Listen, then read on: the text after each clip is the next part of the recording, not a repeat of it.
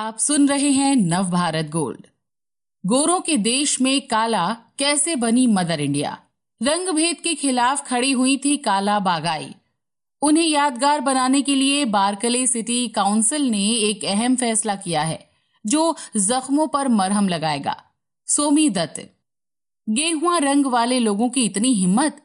बाल बच्चे के साथ आएँगे और बारकले में घर खरीद लेंगे? श्वेत पड़ोसियों को यह बर्दाश्त नहीं हुआ था। उन्होंने डॉलर में खरीदे हुए उस घर के दरवाजे पर ताला जड़ दिया। अपने तीनों बच्चों को लेकर घर के सामने खड़ी हैं काला बागाई और उनके पति वैष्णो दास बागाई। वैष्णो ने सोचा था कि ताला तोड़कर घर में घुस जाएँगे, लेकिन काला मन ही मन अपनी गलती महसूस कर रही थी। समझ चुकी थी कि रंग भेद का जहर बड़ा ही तेज होता है। वहाँ क्या उनके बच्चे चैन से रह पाएँगे? लिहाजा बिना विरोध किए शाटक एवेन्यू से बागाई परिवार बाहर आ गया। कई जगह भटकने के बाद भी बागाई परिवार के लिए अपना घर और व्यवसाय का सपना पूरा नहीं हो सका। श्वेत न होने के उल्हाने सुन सुनकर हिम्मत हार कर जब वैष्णो ने आत्महत्या का रास्ता चुन लिया, तब भी काला ने हार नहीं मानी। तीनों बच्चों को इंसान बनाने का सपना संजोकर उन्होंने जो संघर्ष किया उसने उन्हें बना दिया बारकले की मदर इंडिया। दक्षिण एशिया की इस वीरांगना को यादगार बनाने के लिए बारकले सिटी काउंसिल ने एक नया फैसला किया है। श्याटक एवेन्यू के एक रास्ते का नाम उन्होंने काला बागाई वे रखा है। सच तो ये है कि बारकले प्रशासन ने इस तरह से पहली बार किसी एशियाई महिला को सम्मानित किया है। बारकले की आज़ादी का 20 प्रतिशत हिस्सा एशियाई मूल का है। फिर भी इन्होंने सरकारी परियोजनाओं, संस्थानों और रास्तों के नामों में कभी कहीं स्थान नहीं पाया। रास्ते के नामकरण को काला बागाई की पोती रानी बागाई अपनी दादी की घर वापसी मान रही हैं। रानी कहती हैं, बारकले के एसईओ कम्युनिटी का ऐसा समर्थन पाकर हम लोग प्रभावित हैं। एक समय इसी बारकले के लोगों ने काला बागाई को उनके खरीदे हुए घर से निकाल दिया था। और आज जैसे उन्हें लौटाकर लाया जा रहा है। ये हुआ बागाई परिवार का गृह प्रवेश साल 1915 में पति और अपनी तीन संतानों को लेकर काला बागाई भारत से अमेरिका गई थी। वैष्णव गदर पार्टी के सदस्य थे।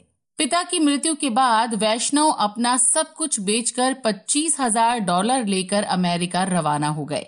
उस समय दक्षिण एशिया से गिनती की महिलाएँ ही अमेरिका जाती थीं। यही वजह है कि काला के नाक के छल्ले पहनावे को लेकर उस समय अमेरिका के समाचार पत्रों ने खबरें छापी थीं।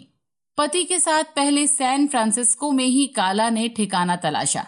कुछ साल बाद बारकले में घर खरीद लिया। वहाँ पर ही श्वेत पड़ोसियों ने धक्का देकर उन्हें निकाल दिया था। उसके बाद यहाँ वहाँ किराए के मकान में उनका रहना हुआ।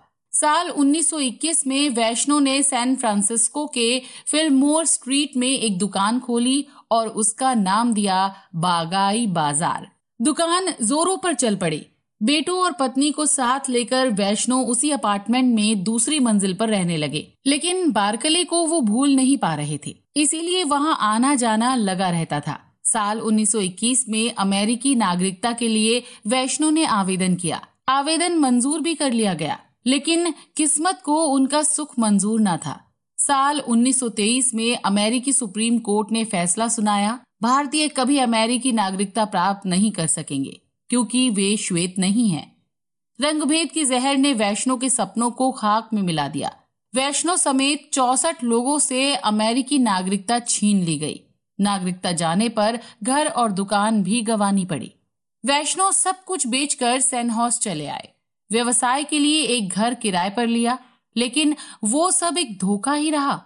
मानसिक रूप से टूट चुके वैष्णो ने जहरीली गैस से घर में आत्महत्या कर ली। पत्नी और बच्चों के लिए एक पत्र छोड़ गए। मुझे भूल कर तुम लोगों को एक सुंदर जीवन जीना है। उसी के साथ ही सरकार के लिए भी एक पत्र लिखा। अमेरिका के रंगभेद के खिलाफ ये आत्महत्या।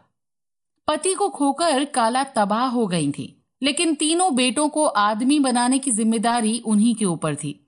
मजबूर होकर उन्होंने दूसरी शादी कर ली और दक्षिण कैलिफ़ोर्निया चली आईं। कानून बदलने के बाद साल 1950 में अमेरिका की नागरिकता मिली। लेकिन इतने दिनों तक तीन बेटों को साथ लेकर संघर्ष करने वाली एक सिंगल मदर की उनकी लड़ाई ने उन्हें मदर इंडिया की ख्याति तक पहुँचा दिया। साल उन्नीस सौ तिरासी में काला बागाई की मौत हो गई। उनके बेटों का परिवार इस समय अमेरिका में सम्मानित जीवन जी रहा है। काला के पोते पोतियों के प्रयास से परिवार की एक कहानी अमेरिका की इमिग्रेंट वॉइस वेबसाइट पर चर्चित है। हालाँकि रास्ते के नाम का चयन करना आसान नहीं था। एक हज़ार नाम पर जनमत संग्रह कराया गया। उसमें से छांट कर छह नाम निकाले गए। इनमें से एक ऐसा नाम चुना जाना था जो बारकले की परंपरा के साथ सांप्रदायिक सद्भाव से जुड़ता हो।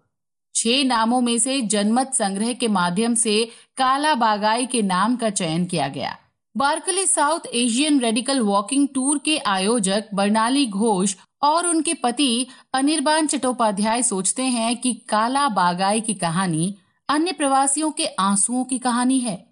बारकले में भले ही दक्षिण एशिया के लोगों की संख्या ज़्यादा हो, कभी न कभी लगभग सभी को रंगभेद का गवाह बनना पड़ा है। इसीलिए बारकले के लोगों को काला बागाई के नाम पर बनी सड़क ज़ाहिर तौर पर सद्भाव भरे सीने में नफरत के छिपे जख्मों की याद दिलाएगी। संभव है ये पुराने घाव पर कुछ मरहम जैसा काम करेगा। बांग्ला से हिंदी अनुवाद नीलिमा दास। सिर्फ़ यही है देश और दुनिया की हर ज़रूरी नॉलेज दिलचस्प जानकारियाँ और सार्थक मनोरंजन।